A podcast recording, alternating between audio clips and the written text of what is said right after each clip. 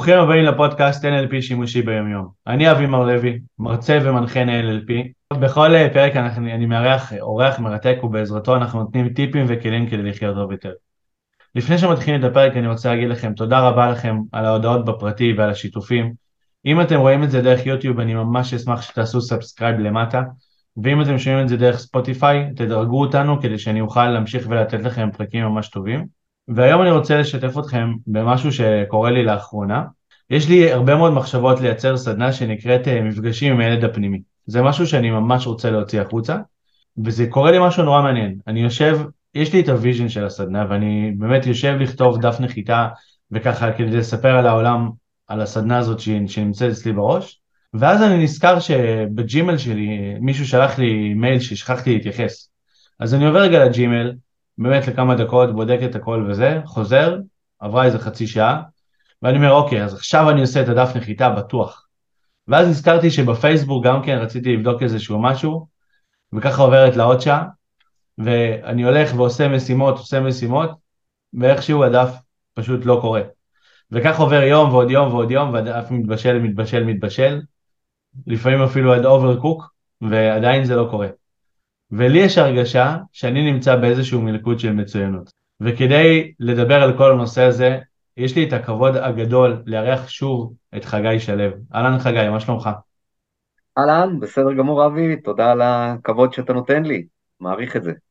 ו- ולהגיד שאתה גם מאמן עסקי וגם אה, מאמן לשינוי קריירה וגם מרצה וגם סופר, הספר הראשון שלך להתרגל להצליח, מה שנקרא התפוצץ, ועכשיו אתה בהשקה של הספר השני, שהוא מסקרן כנראה, אם הראשון היה ככה, אז שני כנראה נורא מסקרן, אה, וכיף שאתה איתנו. כיף לי, תודה רבה. מעולה, ואני רוצה באמת לדבר איתך היום על הנושא הזה של אה, מלכוד המצוינות, וקודם כל, אולי כדי לדבר על זה, אולי בכלל נבין בכלל מה זה מלכוד המצוינות, מה זה, מה זה בעצם אומר. אוקיי, okay, מלכוד המצוינות זה בעצם שרשרת של הרגלים. אה, אפשר לקרוא לו מעגל זדוני, אפשר לקרוא לזה תבנית התנהלות שלילית. אה, שרשרת של הרגלים, וכשאני מדבר על הרגלים זה הרגלי חשיבה, הרגלי התנהגות, אמונות, רגשות, אה, או בשתי מילים, אני קורא לזה מערכת הפעלה אנושית. ההרגלים האלו מחזקים אחד את השני, את השני בלופ אינסופי, ובסופו של דבר חוזרים אל המקור שלהם, ומחזקים את המקור שלהם. ולמעשה אה, קוראים לזה מעגל קסמים, קוראים לזה לופ, מעגל, מעגל זדוני, מעגל אה, קסמים, כבר אמרתי, והרעיון הוא מאוד פשוט, אה, זה, זה משהו שקיים אצל 30-40 אחוז מהאוכלוסייה בצורה לא מובחנת, הם לא מודעים לזה, הדבר הנסתר הזה, המעגל הזדוני הזה, הוא פוגע בביטחון העצמי, בדימוי העצמי, בערך העצמי, באהבה עצמית. הרעיון בספר, הכוונה שלי בספר, זה, זה לחשוף את זה קודם כל, שאנשים יהיו מודעים. אתה יודע כמה אנשים שסיפרתי להם על זה אומרים, וואו, זה בדיוק אני. קודם כל, המודעות של זה כבר עושה חלק מאוד מאוד משמעותי ביכולת להתמודד, ובספר אני גם מתאר את המעגל, כל אחד מהמרכיבים, יש שם איזה עשרה מרכיבים, וגם כמובן נותן כלים בחלק השני של הספר אה, לפתור את כל אחד מהבאגים האלו, ההרגלים הקלוקלים האלו, כאשר בסופו של דבר אה, טיפול בכל המרכיבים, לא חייבים בכל המרכיבים, אבל במרכיבים העיקריים, מפוגג את המלכוד כולו. שאתה בעצם אומר שיש אה, כל מיני הרגלים, מחשבות, אמונות, שבעצם מייצרות איזושהי תוצאה מסוימת, ו- ואתה אומר שזה בעצם איזשהו לופ. אז אולי ככה בתור התחלה ניתן רק איזושהי כותרת איזה הרגלים נגיד משמעותיים מצאת ש... שאנשים באמת אה, לא, לא, הולכים איתם בחיים כדי שבכלל כאילו הם יבינו וואלה יש לי את ההרגל הזה או יש לי את ההרגל הזה ש... שיזהו ואז okay. אולי אוקיי. גם ת, כאילו תיתן איזושהי כותרת כאילו למה בתכלס קורה להם אחר בגלל שיש להם את ההרגל אז למה, למה הוא מוביל. סבבה אז, אז קודם כל אה, המקור של כל המלכוד מתחיל בילדות ואם תרצה ניכנס לזה לעומק יותר, אני קורא לזה מלכוד המצוינות הקטן, שם רצון טבעי להצטיין ולהצליח, שמקבל ביקורת מההורים, ביקורת אה, שהרבה פעמים היא ביקורת שלילית, בלי, בלי, בלי כוונה להרע, כולנו, כולנו הורים טובים ואנחנו רוצים להועיל, אבל אנחנו פשוט לא יודעים שכשאנחנו מבקרים את הילדים שלנו, מתוך כוונה שילמדו, אנחנו בעצם חורטים בנפשותיהם הצעירות אמונות מגבילות, שלאחר מכן אה, פועלות כל החיים שלהם ותוקעות את היכולת שלהם להצליח. אז זה מתחיל מהילדות, אה, ונוצרות שם אמונות מגבילות. שוב, אם תרצה, נוכל להיכנס לזה. כשיש אמונות מגבילות, ומורתי אה, רכי ורטהיימר, שכתבה את הספר לראות את הכבשים, שהייתי שותף שלה בעבר, ואני מכיר מאוד את התורה שלה, היא מדברת על, היא קוראת לזה שריטות, ויש לה איזה 50 שריטות שהיא מיפתה. אני מתמקד בשתי אה, שריטות או אמונות, אמונות מגבילות, אפשר לקרוא לזה גם אמונות השורש המגבילות, כי זה באמת יושב עמוק עמוק בפנים, ומזה אה, מתחילות כל הפרדיגמות וה, והאמונות האחרות. אה, אז זה מתחיל מ, אני לא מספיק טוב, או לא טוב מספיק, או לא מוצלח, או אני לא יכול להצליח, או אני כישלון, כל האמונות המקבילות האלו סביב ההצלחה, שזה סוג אחד עיקרי, רציני, מאוד משמעותי. סוג השני זה אמ, אמונות סביב הכבוד, לא מעריכים אותי, לא מתייחסים אליי אה, וכולי. אז זה דבר אחד, כלומר מי שיש לו באיזשהו מקום בפנים, בצורה הרציונלית, הוא יכול להרגיש ולדעת שהוא, שהוא טוב, הוא עושה דברים טובים ויש לו קבלות בחיים. אבל עמוק עמוק בפנים עולה לו הרבה פעמים המקום הזה של אני לא טוב מספיק, זה סימן אחד, הרגל אחד. Uh, הרגלים נוספים, אני אעבור עליהם מהר ואחר כך שוב נוכל להעמיק, uh, זה פרפקציוניזם, שהרבה חושבים שפרפקציוניזם זה טוב, אבל זה לא טוב, זה לא טוב כי בעולם מוגבל בזמן, מי שפרפקציוניסט הוא לא מספיק לעשות את כל מה שהוא רוצה. הרגל מאוד חמקמק ולא מוכר, אמ, זה ריצוי, משהו שלאחרונה אני רואה יותר ויותר מדברים עליו, אנשים לא מבינים מה זה ריצוי ואנשים מרצים בלי מודעות לזה, וגם זה אה, הרגל אה, תוקע. אה, הריצוי והפרפקציוניזם גורמים לקושי בניהול זמן ומשימות, כי כשאני עסוק בריצוי ועסוק בפרפקציוניזם, אין לי מספיק זמן לעשות את מה שאני רוצה. זה גורם לסטרס, זה פוגע באנרגיה, אה, וזה גם פוגע בבריאות. היום יודעים שסטרס זה מקור מאוד מאוד גדול למחלות כרוניות, סרטן, אלצהיימר, פנקינסון, אה, לב למיניהו וכולי וכולי. אה, אנשים כאלו, מה שקורה להם זה הם דוחים דברים, הם גם נמנעים מדברים. אוקיי, מה שאתה תיארת, זה יכול להיות דחיינות, אבל דחיינות שהיא נמשכת ונמשכת ונמשכת הופכת להימנעות. ואז אני כבר, לא אתה, אבל חמש שנים אני כבר רוצה לעשות את הדבר הזה, ולא עשיתי, וזה כנראה גם לא יקרה אף פעם. אמ, יש חוסר סדר, חוסר ארגון, אה, כיבוי שרפות, הספק ז"ל, אה, חוסר פוקוס. אה, כל הסיטואציה הזאת של מה שתיארתי עד עכשיו, אלו מרכיבים עוקבים במלכוד המצוינות, כלומר, מרכיב אחד גורם למרכיב השני, התחושה היא תחושה של, אני קורא לזה מתחת לקו, תחושה של רגשות שליליים, חוסר סיפוק, דכדוך, תסכולים. אה, אני אז, התקשורת שלי עם אנשים אחרים, שזה קריטי ביכולת שלי להצליח, נפגעת. אה, במערכות היחסים יש ביישנות, נאיביות, בדידות, הרבה אנשים בודדים. אה, כל זה גורם לפרודוקטיביות דלה, תוצאות נמוכות, פוטנציאל בלתי ממומש.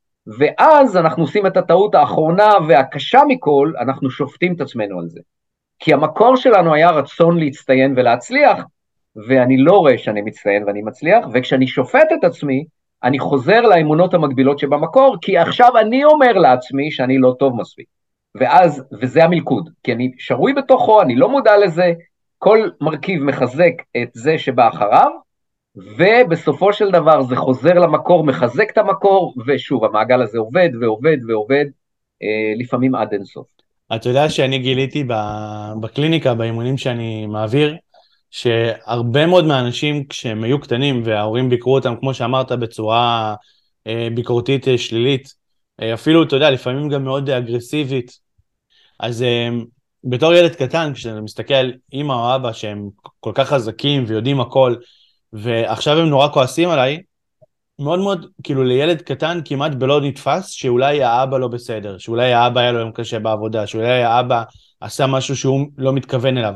ותמיד, כמעט תמיד לוקחים את זה עלינו, על הילד. זאת אומרת, אני קיבלתי ביקורת כי אני לא בסדר, אני לא קיבלתי ביקורת כי אני... אה, כי מי שאני לא בסדר, או כי מה שעשיתי לא בסדר, כל אחד לוקח את זה למקום שלו. ואז כשאנחנו גודלים, אנחנו מבינים שאם קורה משהו בחיים שהוא לא בסדר, זה אנחנו, ואנחנו מיד מאשימים את עצמנו, כועסים על עצמנו, מנסים לשנות את ההתנהגות שלנו על ידי ביקורת קשה, כמו שההורים ניסו לשנות את ההתנהגות שלנו על ידי ביקורת קשה. זאת אומרת, משתמשים במנגנון הזה ממש נגדנו. מה שמכווץ אותנו, משתק אותנו וגורם לנו אפילו לא לנסות, כי אם ננסה, אנחנו עלולים להיכנס לאותו מעגל כזה.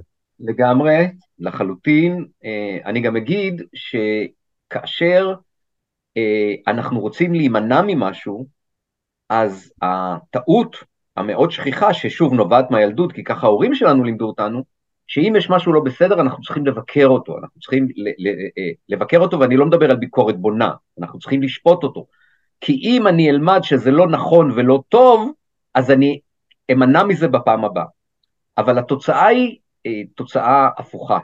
כי כשאני מתעסק, כשאני ממוקד במה לא בסדר, אני מגדיל את מה לא בסדר, כשאני בתחושות שליליות, אני מאבד מהיכולת הלימוד שלי, מיכולת הקליטה שלי, אמ, ואז בעצם השיפוטיות הזאת, בין אם היא מגיעה מבחוץ או בין אם היא מגיעה מבפנים, היא לא עובדת.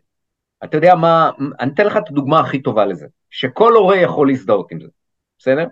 אנחנו יודעים שילדים קטנים הם סופר לרנרס, הם, הם לומדי על, ילדים קטנים לומדים דברים מהר מאוד מהר, מסיבה מאוד פשוטה, הלא מודע שלהם פתוח, וכל מה שהם לומדים עד גיל שבע נכנס ישר ללא מודע, במקום שכמו המבוגרים צריכים לחזור עליו שוב ושוב ושוב. אז ילדים יודעים ללמוד מהר מאוד. אז איך זה יכול להיות שהורים אומרים לילדים משהו בסגנון הזה? כמה פעמים כבר אמרתי לך שאתה נכנס הביתה ביום גשם, תוריד את הנעליים בחוץ. אמרתי לך את זה כבר אלף פעמים, מה, אתה מטומטם, אתה לא מסוגל לקלוט? הילד במקרה כזה, כשמדברים אליו ככה, הוא לא מסוגל לקלוט. הוא לא קולט, כי הוא עסוק ב... בלא בסדר, הוא עסוק ב, ב, ברגשות השליליים שלו, הוא עסוק בהתנגדות לאימא שלו, אוקיי? למה שמדברים, לא, זה, זה לא עושה לו טוב. אנחנו רוצים להשיג משהו ממישהו, אנחנו חייבים לעשות את זה אך ורק בטוב. ברע, אולי זה יכול לעזור נקודתית, אבל בטח לא לטווח ארוך. אז אני יכול להגיד לך שלפעמים אני נתקל גם בילדים שלא רק אומרים כלפי האימא בעצם, כאילו, הם מתכווצים כלפי האימא, הרבה פעמים מתכווצים כלפי עצמם. כשהאימא מבקרת אותם, אז הם מיד אומרים, וואי, עוד פעם עשיתי את זה, אני לא מאמין, מה יש לי, למה אני ככה? זאת אומרת, הם ישר מתקיפים כבר את עצמם באופן אוטומטי בגלל הדבר הזה. וזה מדהים לראות, כאילו, בן אדם הולך, אתה יודע, הרבה פעמים אתה יכול ממש לראות אנשים שבקול אומרים לעצמו, איזה, איזה מטומטם יצאתי, או, או משהו כזה, או אתה יודע, ממש כאילו יורדים על עצמם בקול בגלל הדפוסים האלה. לגמרי, לגמרי, וזו, כמו שאמרתי, טעות קריטית, ו, והרבה לא מודעים לזה, כלומר, חלק מהמרכיבים שדיברתי עליהם, אנשים פשוט לא מודעים, אוקיי? הם, הם, הם, תראה, אני, אני, אתן לך, אני אתן לך עוד דוגמה, אה, אהבה עצמית. בעצם התוצאה של כל המלכוד זה שהביטחון העצמי, הדימוי העצמי, הערך העצמי והיכולת לאהוב את עצמי נפגעות. עכשיו, אהבה עצמית, מלמדים אותנו לא לאהוב את עצמנו, אוקיי? אל תהיה, אל תהיה כזה, תשתף את אחותך עם הצעצוע הזה, אוקיי? אה, או, או למה אתה רק חושב על עצמך? אתה צריך להתחשב גם באחרים. אה, אנחנו לומדים ש, שאנחנו צריכים לשים את האחרים בעדיפות עלינו, כן. כל מה שמחוץ לנו. ו, ואז אנחנו מרגישים לא טוב עם עצמנו, כי אנחנו, אנחנו, אנחנו רוצים לעצמנו. וכשאנחנו לא נותנים לעצמנו, אז אנחנו לומדים שלאהוב את עצמנו זה לא טוב, ובכלל, אה, אתה יודע, אהבה עצמית אה, מתקשרת עם אה, נרקיסיזם, עם טיפוח עצמי, עם הדרה עצמית, עם ביטול אחרים, עם חוסר רגישות לאחרים, עם אגואיזם, עם סנוביזם, עם כל מיני דברים, ואתה יודע, אני, אני, אני הופתעתי כשעשיתי את המחקר לספר הזה, אני הסתכלתי אה, על אהבה עצמית במילון, במילונים שונים, ואני ראיתי שבכולם, כמעט בכולם הייתי אומר, הפרשנות של אהבה עצמית היא שלילית. אפילו יש כאלו שאומרים אהבה עצמית, נרקיסיזם. ו, ואין שם, שם את, ה, את, ה, את המקום הכי לגיטימי בעולם שאנחנו נאהב את עצמנו. אה, וכשאין לנו אהבה עצמית, אז אנחנו יותר נוטים לרצות, ו- ושוב, כל המנגנון הזה של המלכוד יכול לעבוד בצורה אה, מאוד מאוד תוקעת. אתה יודע, אני, אני תמיד נותן איזשהו משל או מטאפורה לדבר הזה כמו איזשהו אור. וכשאין לנו אור בבית, אנחנו נוטים אה, להסתמך על האור מבחוץ, ולחכות שהאור מבחוץ יאיר לנו את הבית כל הזמן, כי אצלנו מאוד חשוך, ומאוד קשה לחיות בחשיכה לאורך זמן. אז אנחנו, אתה יודע, ממש תלויים באור שבחוץ, ואנחנו נעשה הכל כדי שייכנס האור מבחוץ. גם ניתן דברים מעצמנו ומהבית ומכל מה שיש לנו, העיקר לקבל את האור הזה מבחוץ, כי אצלנו חשוך. ו- וגם רוב האנשים אסור להם להדליק את האור, כי אז יש איזשהו גמול רגשי שלילי מאוד חזק שהם יכולים אה, להיתקל בו. נכון, וכשאנחנו מחכים לאור הזה מבחוץ, זה הופך אותנו לאחד הדברים שאני מדבר עליו בהתחלת הספר, כי הוא קריטי בכל שינוי, וזה אה, מיקוד שליטה חיצוני.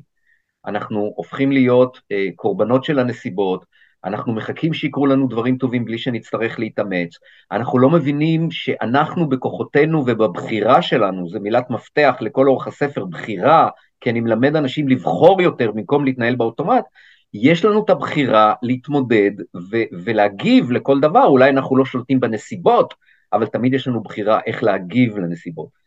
ואם אנחנו לא במיקוד שליטה פנימי, אם אנחנו לא מבינים שאנחנו אחראים לחיים שלנו ושמה שנעשה או לא נעשה זה מה שישפיע, אנחנו הופכים להיות קורבנות, וקורבנות זה מצב המודעות הנמוך ביותר, כי אה, קורבנות תמיד יש להם את מי ומה להאשים, וזה אף פעם לא הם, וכתוצאה מזה הם נשארים חסרי כוח וחסרי יכולת. מעולה חגי, אז, אז דיברנו על ריצוי והבנתי למה ריצוי באמת זה משהו שהוא נורא בעייתי, וכדאי שנלמד איך אה, לצאת מהמעגל הזה בשביל ריצוי. אבל בוא נדבר שנייה רגע על פרפקציוניזם. אני יודע שהרבה אנשים, גם המוצלחים ביותר בחברה הישראלית, יש להם סוג של, של פרפקציוניזם, של תחרותיות, של רצון להצטיין. אז אני לא מצליח להבין למה, למה רצון להצטיין זה דווקא באיזשהו מקום מכניס אותך למלכוד. רצון להצטיין לא מכניס למלכוד. מה שמכניס למלכוד זה האמונה המקבילה שאני לא טוב מספיק, ואני רוצה להיות יותר טוב, ועל מנת שאני אוכל להיות יותר טוב, אין לי את זה מבפנים, אוקיי? אני צריך לקבל את זה מבחוץ. איך אני אקבל את זה מבחוץ? או על ידי ריצוי, שאני אהיה פליזר לאנשים אחרים, ואז הם ישבחו אותי, ואז אני אקבל את מה שחסר לי מבפנים, או על ידי זה שאני אעשה דברים הכי טוב שאני יכול, והכי טוב בעיניי זה מוגזם, כי אין גבול להכי טוב, אה, וכשאני עושה את הדברים הכי טוב שאני יכול, אה, אז אני, אני בעצם אה, מקטין את הסיכוי שאטעה, כי הדבר שהכי מפחיד אנשים שיש להם אמונה מקבילה שאני לא טוב מספיק, זה שחס וחלילה אני אטעה, כי זה הוכחה שאני לא טוב מספיק, אוקיי? אז אנשים מנסים להימנע מכל, בכל מחיר מטעות, ואז מקדישים עוד זמן ועוד זמן ועוד זמן, לא מבחינים בין עיקר וטפל, ואם יש לנו את כל הזמן שבעולם, אין בעיה, אבל מה לעשות שאף אחד לא מספיק את כל מה שהוא רוצה לעשות, ולכן כשאנחנו מקדישים יותר זמן משצריך לכל מיני דברים, לעשות אותם עוד ועוד ועוד יותר טוב, זה בא על חשבון דבר, אה, דברים אחרים, ו, ואז אה, זה תוקע. אני רוצה, אני רוצה גם להוסיף עוד איזשהו משהו, אתה דיברת מקודם על איזשהו קו, שיש אה, רגשות מתחת לקו, שזה הרגשות השליליים, וכל הרגשות מעל הקו זה הרגשות החיוביים.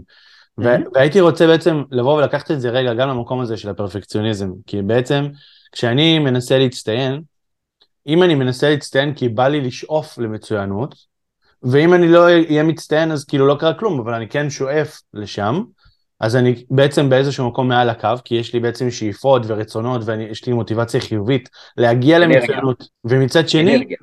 בדיוק, אנרגיה חיובית ומקדמת ותשוקה, ומצד שני, יש אנשים שלוקחים את הפרפקציוניזם מתוך אסור לי לא להצטיין, מתוך צורך, מתוך מחסור, וברגע שאני לוקח פרפקציוניזם מתוך מחסור, אז אני יורד מתחת לקו, כי אז אני כל הזמן מפחד שלא להצטיין, במקום שתהיה לי תשוקה להצטיין, אני מפחד שלא להצטיין, והפחד הוא שוב פעם משתק ומחז... ו... ומגביל ו... וגורם לדחיינות והימנעות וחוסר מוטיבציה ועצלנות ובאמת כל מה שדיברנו עליו מקודם.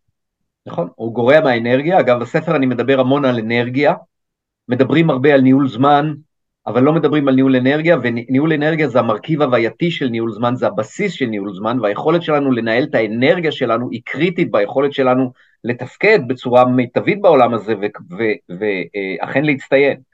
אמ, מה שאתה אמרת לגבי אמ, המוטיבציה, האם היא מוטיבציה חיובית, עם אנרגיה חיובית מעל הקו, או האם היא מוטיבציה שלילית, מגיעה מתוך חשש פחד, זה גורם, זה, זה אה, הבחנה, הבחנה קריטית בעצם בכל התנהלות שלנו בחיים.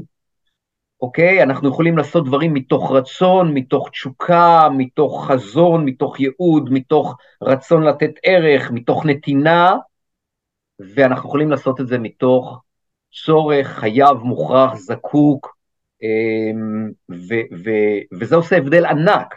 לכאורה כלפי חוץ זה אותה מוטיבציה, זה יש, שניהם לכאורה יוצרים מוטיבציה, אבל אחד היא מוטיבציה, מוטיבציה שמושכת אלינו את הדברים שאנחנו רוצים, והשנייה זו מוטיבציה שמרחיקה מאיתנו את הדברים שאנחנו רוצים, אוקיי? הדוגמה הכי טובה זה הפרדיגמה המקבילה, אני צריך לעבוד קשה בשביל כסף. כי מי שבא מהמקום הזה שלעבוד קשה, הוא כבר מראש מתחת לקו, והוא כבר מראש באנרגיה שלילית, והתוצאה היא אמ, אמ, ש, ש, שהכסף מתרחק מהם. אה, אולי עוד משהו, אבי, ברשותך, כי אנחנו. מדברים פה על רגשות חיוביים ורגשות שליליים. חשוב להגיד שקודם אה, כל השימוש במונח חיובי ושלילי זה, זה מונח שיפוטי. Mm-hmm. ו, ו, ואני לא רוצה להיות כזה, אוקיי? Okay? כלומר, רגש, אנחנו בני אדם, אנחנו יצורים רגשיים, המערכת הרגשית היא מערכת מאוד מאוד חשובה, אולי, אולי הכי חשובה שיש לנו, כי אנחנו מקבלים החלטות על סמך הרגשות שלנו, ומאוד מאוד לגיטימי לחוות את כל מנעד הרגשות, ואין אדם שלא חווה רגשות שליליים, וזה בסדר וזה לגיטימי, ושאף אחד לא ישפוט את עצמו חס וחלילה על הדברים האלה, אוקיי? אז זה דבר אחד. לא רק זה, גם אני אגיד את זה ככה, המומחיות שלי זה שינויים. אני אה, למדתי את כל העולם הזה של שינויים, חוויתי על עצמי, לימדתי המון אחרים, כתבתי ספרים, איך יוצרים שינויים, ובעולם דינמי, השינויים זה must, כאילו אדם שלא משתנה, הוא, הוא, זה לא עובד. אני אומר שכל מה שלא עמל, צומח וגדל, קמל ונובל, אוקיי? אנחנו, אנחנו, זה חלק מהמהות שלנו גם כבני אדם. אז אנחנו רוצים אנחנו רוצים לתת ביטוי לרגשות השליליים, זה בסדר. אה, אנחנו רוצים גם לקבל אותם, לקבל אותם כי הם חלק מאיתנו, לא לבקר אותם ולא להדחיק אותם חס וחלילה. רק אז עולה השאלה, אוקיי, כמה זמן אני נותן לרגשות השליליים שלי ביטוי? אנשים בחוסר מודעות, הרגשות השליליים עובדים שעות נוספות, הם גם נכנסים ללופים של רגע שלילי מוביל לעוד מחשבה שלילית ועוד רגע שלילי, לפעמים זה מוריד עד רמה של דיכאון, והם חסרי אונים בפני זה כי הם לא יודעים להתמודד עם זה. אנשים מודעים מבינים שאחרי הלגיטימציה לרגשות השליליים, ואחרי הקבלה שלהם, אה, ולתת להם להיות, עכשיו אנחנו יכולים לבחור כמה זמן אני נותן לזה להיות. ופה אני אומר, לא מומלץ לתת לזה להיות הרבה זמן, כלומר מומלץ לבחור בכלים כלי מודעות וכלים אחרים כדי לעלות בחזרה מעל הקו, כי המצב של מתחת לקו הוא, הוא, לא, הוא לא נעים, הוא לא כיף, הוא לא מוביל אותנו למקומות שאנחנו רוצים להגיע, וגם הוא עושה מחלות. אז, אז, אז בשביל מה? אז למה? עכשיו, כל אחד יבחר. אוקיי, זה יכול להיות דקה אחרי, זה יכול להיות חמש דקות אחרי, או יכול להיות שלוש שעות אחרי, או יום אחרי. כל אחד יבחר מתי מתאים לו. מה שחשוב להבין זה שבעוד שיש לגיטימציה לרגשות השליליים, כדאי להשאיר אותם, או, או, או אה, אה, כדאי לתת להם תוקף לזמן מוגבל, ובהזדמנות הראשונה לעלות בחזרה מעל הקו. אתה העלית פה נקודה ממש ממש חשובה, אה, היא מתכתבת לגמרי עם הספר, והייתי רוצה אולי ברשותך אפילו להתעמק אה, מהזווית שלי אפילו עוד יותר בנושא הזה. אוקיי. Okay. למעשה, כשאני חווה רגש שלילי, שהייתי רוצה לקרוא לו אולי אפילו רגש קשה ולא רגש שלילי, אז כשאני חווה רגש קשה... דוגמה, איזה, איזה רגש? אה, כעס, פחד, אכזבה, תסכול. אה, אוקיי. כל הרגשות הקשים. זה, זה רגש שמאוד קשה לחוות אותו. אבל הרגשות האלה בעצם באיזשהו מקום, הם בעצם באים, באים, יש להם כוונה חיובית עבורנו. זאת אומרת, כשאני כועס, אז כנראה עברו את הגבול שלי, וכשאני מפחד אני מזהה סכנה, וכשאני מתוסכל, אז היה לי ציפייה שלא התממשה, או אכזבה. זאת אומרת, תמיד, תמיד היה שם איזשהו רווח עבורי. אה, ויותר מזה אני אגיד לך, כשאנחנו נניח בריצוי או פרפקציוניזם, או באמת כל הדפוסים שאמרת מקודם, המטרת על שלנו היא לא לפגוש רגש קשה. כי למשל, אם אני לא ארצה את הבן אדם והוא ידחה אותי ואני ארגיש לבד ולא יהיה לי אור בבית, אז אני ארגיש רגש קשה. אז אני מעדיף לרצות אותו ולהרגיש טוב ולא להרגיש רע. אוקיי? אנחנו לא, לא אוהבים להרגיש רגשות קשים, וכל הדפוסים שהזכרת הם בעיקרם מלא להרגיש רגשות קשים. עכשיו, אם בן אדם יוצא מהמקום הזה של, של אני לא מוכן להרגיש רגשות קשים, אלא כן מוכן גם להרגיש רגשות קשים, ולומד ב-NLP יש הרבה מאוד כלים איך לשנות את הרגש, ואיך, כמו שאמרת, לעלות מעל הקו לרגשות שיותר נעים לחוות אותם. אז מה שקורה, אז אני יכול להסתכן בלא לרצות מישהו, ואולי גם להיכנס לאיזשהו עימות, ועדיין לחוות את הרגש הקשה עליי, ולדעת להבין בעצם עליי, על המפה האישית שלי, איפה זה מפעיל אותי, איזה אמונות יש לי, איזה פצעים מהילדות יש לי, מה קורה לי, ואז לשנות את הרגש לרגש חיובי. וככל שאני מתאמן על זה יותר, על ה... על ה בעצם להסכים לחוות רגשות קשים, ואז בעצם לא להיות כלוא בסיטואציות, ולשנות את הרגש באמצעות כלים של NLP או כלים אחרים, אז אני מתחיל להיות מאסטר ברגשות. אני מאוד מסכים, ואתה אמרת פה דבר מאוד מאוד חשוב, שרגש שלילי הוא סימן. הוא סימן שמשהו לא הרמוני, לא מסתדר, אה, איזשהו טריגר הופעל אצלי, אמונה מגבילה, פרדיגמה, אוקיי? עכשיו, משהו, משהו פנימי, משהו מנטלי. עכשיו יש לי שתי ברירות. יש לי ברירה אחת, לבוא ולפעול בצורה אוטומטית ולהתחמק, להדחיק, אה, או, כל, או כל דרך אה, שגויה אחרת על מנת אה, להתחמק מהרגש הזה, או לתת, לתת לרגש הזה ביטוי, לשאול את עצמי מה הרגש הזה בא לסמן לי, או מה יושב במקור שלו, אוקיי? מה אני יכול מזה ללמוד על עצמי, אוקיי? למשל, תחושת תסכול יכולה להגיע הרבה פעמים משיפוטיות עצמית או מאמונה מגבילה שאני לא, מס, לא טוב מספיק או לא בסדר, אוקיי? אז אם אני לא, לא מנסה להתחמק מהתסכול על ידי אה, כל מיני דברים מלאכותיים ואוטומטיים, אלא אם אני מסתכל על עצמי ושואל, אוקיי, למה אני מתוסכל? מה בעצם עובר לי בראש? אוקיי? מה, מה, מה יושב שם ברקע? אה, אז אני יכול ללמוד ולהבין מה זה, ואז אני גם יכול להתחיל ולטפל במקור של הדברים. מאוד מאוד מאוד חשוב בכל קושי מנטלי להתמודד עם המקור. אנחנו, אנחנו כבני אדם, כאומה, כאנושות, לא מתמודדים עם המקור של הדברים, אנחנו מחפשים כדורים, אנחנו, יש לנו היום כדורים לכל דבר. אה, אז, אז זה בסדר שאנשים לוקחים כדורים בשביל להקל כאב, או, או, או, או, או להפחית את הדיכאון, או כל מיני דברים אחרים, מה שלא בסדר זה שמסתפקים בזה כפתרון בסימפטום, בסימפטום במקום לבוא ולשאול, רגע, למה אני, למה אני בדיכאון? אתה יודע, זה, זה, זה, זה אבסורד, אבל אם, אם, אני, אם אני הולך לרופא, כואבת לי הכתף, אני הולך לרופא ואני אומר לו, דוקטור, כואבת לי הכתף, והדוקטור נותן לי אקמול, אני, אני אצחק, אני אגיד לו, דוקטור, תקשיב, מה אקמול? אני, זה בסדר, שיעבור לי הכאב, אבל בוא, בוא, בוא נבדוק מה יש בכתף. יש פה אולי איזה דלקת או איזושהי בעיה אחרת, אני רוצה לטפל במקור. במקום הכי חשוב בחיים שלנו, בהתנהלות הרגשית שלנו, אנחנו מטפלים בסימפטומים כל הזמן, במקום לטפל במקור ולהבין, רגע, מה יושב שם בפנים? וזה לא חייב, זה, כאילו, זה לא חייבת להיות היום חפירה של לא יודע מה, שבע שנים על ספת הפסיכולוג. לא, היום יש כלים ושיטות ודרכים, הזכרת NLP, יש הרבה מאוד שיטות אחרות, אימוניות טיפוליות, שיודעות לרדת לשורש העניין ויודעות לעשות שם את השינוי בשבריר מהזמן. וזה מאוד חשוב שאנשים יהיו מודעים לזה שחייבים לטפל במקור של הדברים על מנת ליצור שינוי אמיתי. מעולה. ו- וגם יש לי עוד משהו קטן להגיד לגבי מה שאמרת מקודם שלה, שבעצם תיתן לעצמך נגיד דקה, שלוש דקות, שעה, אה, יום, יומיים. לפעמים, אתה יודע, לפעמים נגיד אני הולך בבית יחף, ואז אני מקבל מכה בזרת, בקצה של הספה. ו- וזה ממש כואב. עכשיו, כשזה ממש כואב, זה יכול אפילו, אתה יודע, אולי אפילו חצי יום, עדיין אני מרגיש את הזרת מהדהדת לי כאב, וכי אין מה לעשות, כי זה כאב ממש, כי, כי זה מקום רגיש, פגיע, וקיבל מכה, וזה לוקח לזה זמן להשכיח את הכאב, וזה מאוד הגיוני כשזה מדובר בזרת שלי.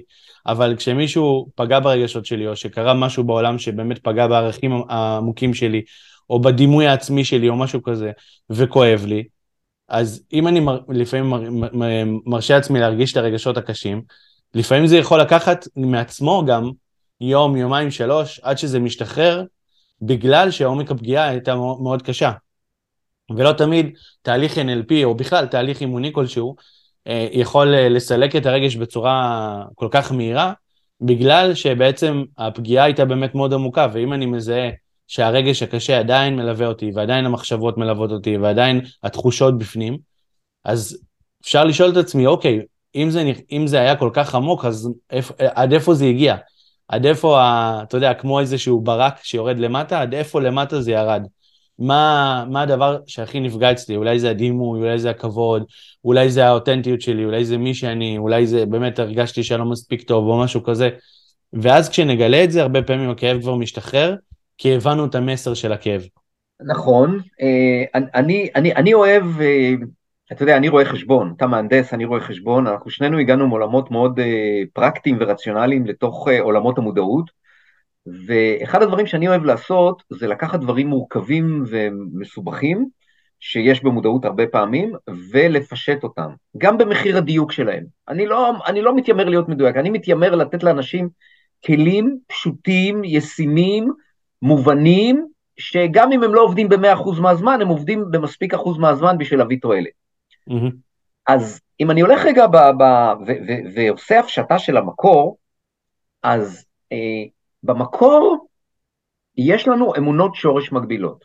בעצם המקור של כל מנעד הרגשות וההרגלים הקלוקלים וכל מה שאנחנו חווים מעל פני המציאות, מעל פני השטח, יש להם מקור מאוד מאוד פשוט, אה, וזה אמונות שורש מגבילות. מה שהכי חשוב לדעת לגבי האמונות האלו, וקודם כל לזהות אותן ולהבין שיש לי את זה, זה שהאמונות האלו הן שקריות, הן לא אמת. אני משווה את, ה, את האמונות המקבילות, אתה השתמשת בדימוי אחד, אני אשתמש בדימוי אחר. אתה יודע, זה כמו שיש רעידת אדמה עמוק בבטן האדמה, באיזשהו מקום נקודתי, ואז מה שרואים מעל פני האדמה זה גלי צונאמי. הרס רב ואסון. יש לזה מקור, והמקור הוא בדרך כלל באמונות המקבילות. מה שחשוב לכל אחד זה לזהות את האמונות המקבילות שלו, ואין אלף, כן? יש, רכי וייטהיימר אומרת, אומרת שזה יושב על ארבעה מניעים עיקריים. זה יושב על הכבוד, חשוב לנו שיכבדו אותנו, זה יושב על הביטחון הקיומי, שנתקיים, שנשרוד, זה יושב על השייכות שלנו, הרצון שלנו להיות חלק משייכים אהובים, ועל ההצלחה שלנו, זה ראשי תיבות של כבשה. וכשאנחנו יודעים להתבונן בעצמנו, שזה גם משהו שאני מלמד, ומזהים את האמונות המקבילות שלנו, ואנחנו יודעים שהאמונות המקבילות האלו הגיעו מהילדות, הגיעו ממקום שבו לא היינו טיפשים, אבל היינו לא מפותחים, לא הבנו איך העולם הזה התנהל, כמו שאמרת קודם, לוקחים על עצמנו דברים שההורים שלנו אומרים, אומרים לנו, כי אם ההורים שלנו מבקרים אותנו על משהו, אוקיי? למשל, ניסיתי להוריד כוס מלמעלה, ואני ילד בן ארבע, וזה כוס זכוכית, והכוס התנפצה, וההורים שלי אומרים לי, אה, אה, כמה, כאילו, אל תיקח לבד, אל תעשה לבד, אתה, אתה עדיין קטן, אתה לא יכול לקחת לבד. התוצאה היא ש, אה, שאני אומר לעצמי מגיל קטן, אני קטן, אני לא יכול לבד, וזה מה שיוצר לי את, האמונה, את האמונות המקבילות, שאני לא יכול, שאי אפשר, ש... אה, אה, ואז התוצאה היא שאם אני מודע לזה ואני מבין שאני קיבלתי את זה בשוגג, לאף אחד לא הייתה כוונה רעה, אוקיי? Okay? גם לא לי ובוודאי לא להורים שלי. אבל זה מה שנכנס לי בשוגג וזה לא נכון, בכל פעם שאני מזהה את האמונה המקבילה, מיד מגיעה צפירת הרגעה, אני אפילו אומר שמה שנכון זה לגחך. כי זה כאילו שילד קטן אומר לנו את זה, אוקיי? דוגמה, אה, יש לך ילדים קטנים, בני כמה הכי קטנים? כן, ארבע ושמונה. אוקיי, ארבע זה בן או בת? זה בת. בת. נניח שהבת שלך באה ואומרת לך, אתה אבא רע, אוקיי? איך אתה מגיב? אני חושב שאני ישר נעלב באותו רגע. באמת? ישר נעלב. כן, זה באמת? מעליב. אני עושה בשבילה המון, זה נורא מעליב שהיא ככה פתאום... אה, אוקיי, אז תראה, אם היא אומרת לך, אתה יודע משהו, בוא לא נגיד אתה הבא, בוא נגיד אתה, אתה לא הבא טוב, מהמם. בסדר? אמ, תחשוב רגע, שכשהבת שלך אומרת את זה, קודם כל, אין מצב שהיא לא חושבת שאתה אבא טוב. נכון, אין מצב, אין מצב שהיא לא אוהבת אותך, נכון. אוקיי? אין מצב שהיא... אין מצב. וכשהבת שלך באה ואומרת לך, אתה לא אבא טוב, אה, יש לה איזושהי... יש שם ככה, או מניפולציה שהיא מנסה לעשות עליך כדי להשיג ממך משהו, כן, והיא לא באמת חושבת ככה, אוקיי? או שהיא נפגעה באיזושהי דרך. נכון. ומהמקום הפגוע שלה היא אומרת לך את זה, אבל זה לא משהו שהיא מאמינה בו, וזה לא משהו שאם תשאל אותה, אתה יודע, בימים כתיקונם, אם, אם, אם, אם את אוהבת את אבא, אם אבא טוב, היא תגיד לך כן. גם הרבה הרבה פעמים אפשר תמיד לראות את זה, שכשילדים נגיד לא מקבלים משהו, אז הם פתאום אומרים, זה היום הכי גרוע שהיה לי, איזה באסה לי, וזה, ו- וכשהם מקבלים את מה שהם רוצים, איזה יום טוב היה לי, איזה כיף, זה, זאת אומרת, זה נכון? לגמרי נכון, ככה. לא רק זה, לא רק זה, אנחנו שופטים אותם והם שופטים אותנו בחזרה. כן, זה מה שהם לומדים, זו הדרך שהם לומדים.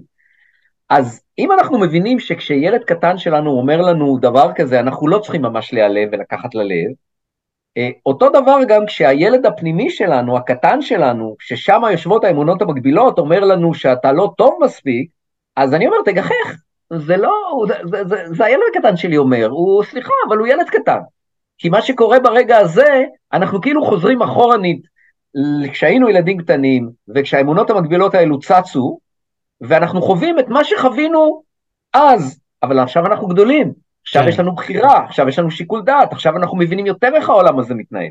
ו- ועצם הידיעה הזאת שאמונה מקבילה היא שקרית, ושזה כאילו אני חוזר להיות ילד קטן, אבל אני בעצם לא ילד קטן, זה כבר מאפשר צפירת הרגעה, והצפירת הרגעה הזאת אומרת, רגע, זה, זה לא נכון, ואני לא מתכוון לתת לזה לנהל אותי.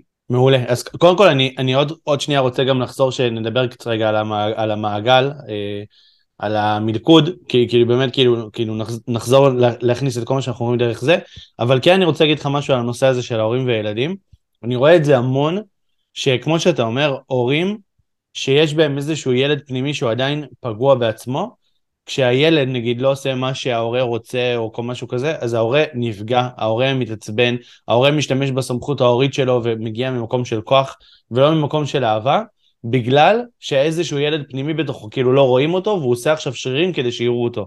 והרבה פעמים אפשר לראות את זה, שזה כמו שני ילדים, רק שלילד אחד יש הרבה יותר כוח. אז זה ממש לא פייר. ואז אנחנו בעצם מעבירים את, ה, את, ה, את הדבר הזה הלאה, זאת אומרת המלכוד הזה הוא פשוט מסתובב בין דורי, בין דורי מדור לדור, מדור לדור. לגמרי, ואם אה, אנחנו אמרנו אה, שהאמונה המקבילה אני לא טוב מספיק, היא אמונה מאוד מאוד שכיחה אה, ברמות כאלה או אחרות, אבל כאילו במחקר שלי יש כאלו שאומרים שאפילו 80% מהאנשים יש להם את זה, שוב, בגלל שכולנו קיבלנו חינוך דומה, רובנו לפחות, אז, אז כאשר הורה לא מצליח עם הילד שלו, זה מעורר את האמונה המקבילה הזאת אצל ההורה. ההורה מרגיש, הרבה פעמים הורה מרגיש שהוא לא הורה טוב מספיק, יש לו איסורי, אה, אה, יש לו אשמה, יש לו איסורי מצפון על זה, אוקיי? ואם הוא רואה את הילד שלו, שהוא לא מצליח לחנך אותו, והילד שלו עושה מה שהוא רוצה ועושה משהו זה, ההורה מרגיש תחושת כישלון, ואז האמונה המקבילה אצל ההורה, בדיוק מה שאתה אמרת, מתעוררת. ועכשיו, אה, ההורה מגיב מתוך, בחוסר מודעות, הוא מגיב בצורה אוטומטית מתוך האמונה המקבילה הזאת. כן. אה, ו- וזה, אתה יודע, זה לא רק מקור לקונפליקטים בין הורים וילדים, לדעתי זה גם מקור למרבית הגירושים. אנחנו יודעים ששיעורי הגירושים עולים. מה שקורה בגירושים זה שלכל אחד יש אמונות מקבילות, כל אחד מכיר את האמונות המקבילות של השני, אבל הוא מכיר את זה כנקודות רגישות שכשהוא כשהוא ב, ב, באמונה המקבילה שלו, הוא לוחץ על הנקודות הרגישות האלו. אה, שוב, רכי ורטהיימר קוראת לזה שריטות, ואז התוצאה היא ששני אנשים מדברים אחד עם השני, מדברים זה מילה עדינה, רבים אחד עם השני, כל אחד מתוך האמונה המקבילה שלו, כל אחד בחוסר מודעות לזה שהופעל שם טריגר שהוא בכלל שקרי מהמקור, ו, ואז שניהם מתחת לקו, כל אחד באגו שלו מבוצר, אין תקשורת, אין יחסים, בוודאי ובוודאי שאין אהבה, וכשזה קורה הרבה מאוד פעמים, אז אנחנו אומרים, אוקיי, הבן זוג הזה לא מתאים לי. אני חייב פה אה, וידוי אישי. במשך, אה, לפני שנכנסתי לתוך העולמ, העולמ, העולמות האלו, זה התחיל ב-2005, עולמות המודעות, אה, הזוגיות שלי הייתה על סרטון, אה, ואפילו המילה גירושים נאמרה. ומה שקרה כשאני התחלתי ללמוד את כל הדברים האלו, ולהבין מה זה אמונות מגבילות, ואיך זה מופעל אצלנו, ומה שלי, ומה של אסנת אשתי, התחלתי ליצור שינוי בעצמי. קודם כל, בלהבין את האמונות המגבילות שלי, וקודם כל, לא לתת להם להפעיל אותי. ואז קרה דבר נורא מעניין. בכל פעם שהתחיל איזשהו קונפליקט, אני לא אה, אה, המשכתי אותו ולא אה, הגדלתי אותו, אלא עצרתי, קיבלתי, וכתוצאה מזה גם פחות ליביתי את האמונות המקבילות של אסנת, כתוצאה מזה, כאילו מה שקרה לאורך זמן, זה שמערכת היחסים השתפרה, רק בזכותי, כלומר אומרים צריך שניים לטנגו, אבל לא, בדברים האלו צריך אחד לטנגו. כשאחד הוא יותר מכיל, חומל, מבין, יודע שהרבה פעמים בני הזוג שלנו אומרים לנו דברים לא, לא מרוע, אלא מתוך איזושהי מצוקה רגשית, ומקבל את זה, ולא עונה, אלא נהפוך הוא, לפעמים צריך חיבוק, לפעמים צריך... אז זה מספיק כדי ליצור הרמוניה במערכת היחסים, ובאמת, אה, אנחנו הגענו למערכת יחסים הרמונית ומאוד מאוד טובה. עכשיו, עוד משהו אחד בהקשר הזה, כשאתה גם מבין את האמונה המקבילה של בן בת הזוג שלך, ושוב, לא צריך להיות גאון גדול.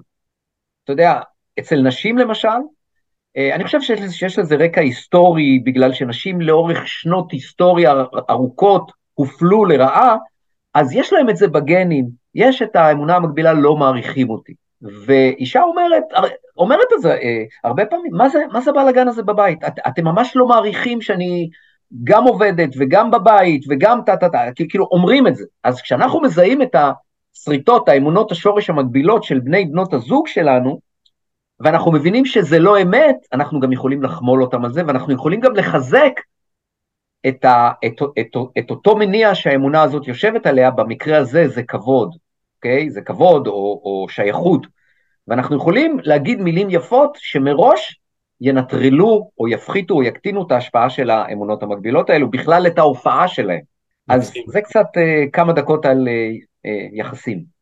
ועכשיו אני רוצה שניכנס בחזרה למלכוד המצוינות. אנחנו אמרנו שיש בעצם את המלכוד שהוא מעגלי, שבעצם נכון. כמו שאמרת יש איזה שהם הרגלים שקיבלנו מהילדות שיושבים על אמונות שורש, והם mm-hmm. בעצם אחר כך מביאים אותנו לאיזה שהם תוצאות מסוימות, בגלל חוסר אנרגיה ובגלל אנרגיה שהולכת מתבזבזת על סטרס ועל ועל הרבה מאוד דברים, ואז אנחנו בעצם חווים תוצאות מסוימים שהן הרבה פעמים, אה, התוצאות המסוימות הן בחוסר פרודקטיביות שלנו, אם זה הימנעות, אם זה דחיינות, אם זה חוסר הצלחה וכו', ואז אנחנו שוב, בעצם מחזקים את האמונות המקבילות שלנו, וממשיכים להלקות את עצמנו וזה, ונכנסים למעגל הזה שוב, ואותי בעצם מעניין, אם, המ- אם המעגל הזה הוא כל כך חזק וכל כך טייט, uh, אתה יודע, אז, אז איך אפשר בכלל לצאת ממנו?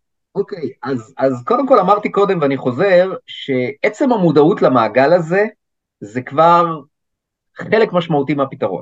זה עדיין לרוב לא מביא פתרון, אבל זה כבר חלק משמעותי. זה כבר לבוא ולקרוא לילד בשמו, וזה כבר לזהות משהו שהוא לא ייחודי לי, כי עשרות אחוזים מהאוכלוסייה חווים את זה ברמות כאלה או אחרות, ו, אמ, ו, ואז אני לא, אני לא עומד בפני איזשהו, אמ, אה, איך לקרוא לזה, איזשהו נעלם, סימן שאלה מאוד מאוד גדול, אלא יש לזה שם, יש לזה צורה, אה, ו, ואז גם ברגע ש, ש, שאפשר להגדיר את זה, אז גם אפשר לפתור את זה. עכשיו, איך, איך פותרים את זה?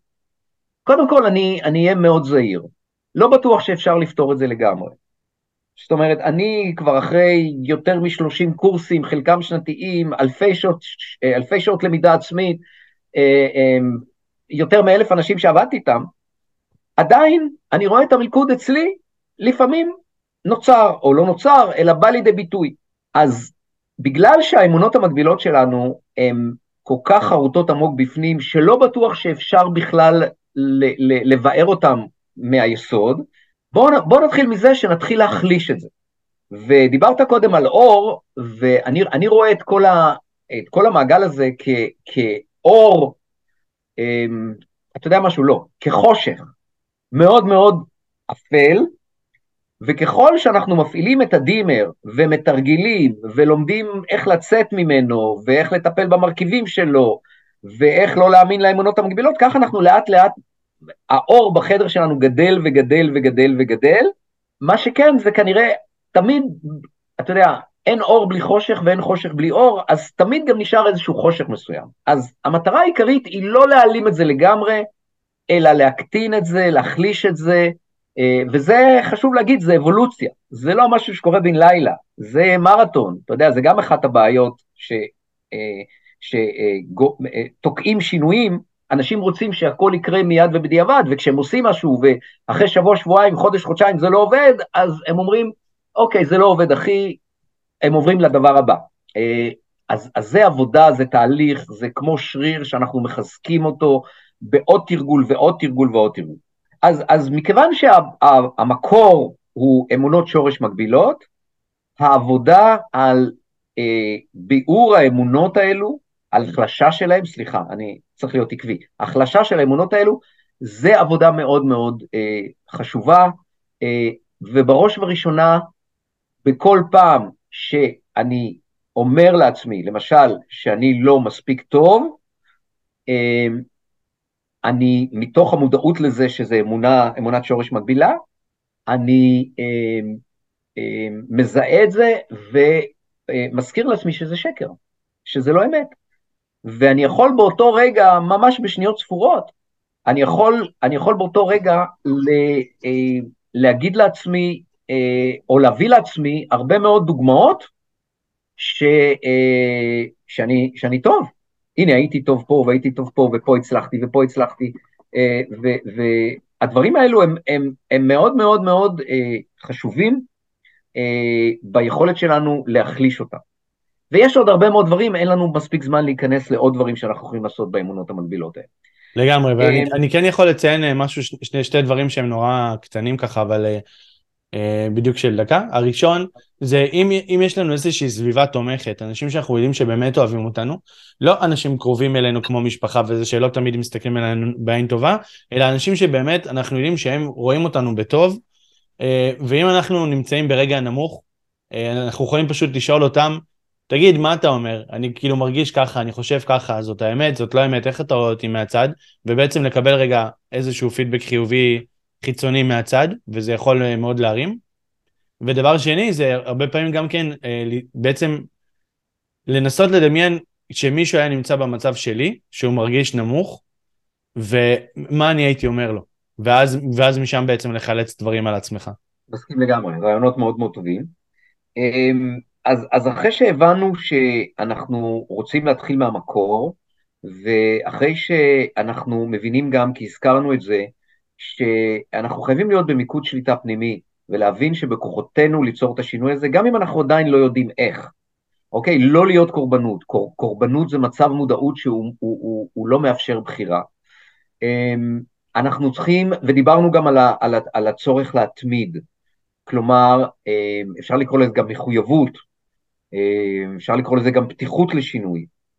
כל הדברים האלו, הייתי אומר שהם אה, תנאים אה, מקדימים ליכולת שלנו ליצור שינוי בכלל ולפוגג או להחליש את מלכוד המצוינות בפרט. אמ, עכשיו, מה שאנחנו עושים זה הולכים מרכיב מרכיב ומטפלים בכל מרכיב. תחשוב על זה שזה, שזה שרשרת של הרגלים, אה, תבנית של הרגלים עוקבים. אה, מה שאנחנו רוצים זה לנתק את השרשרת הזאת. לכאורה, בדימוי הזה שדיברתי על שרשרת, אם אנחנו מנתקים חוליה אחת בשרשרת, אז השרשרת כבר לא עובדת.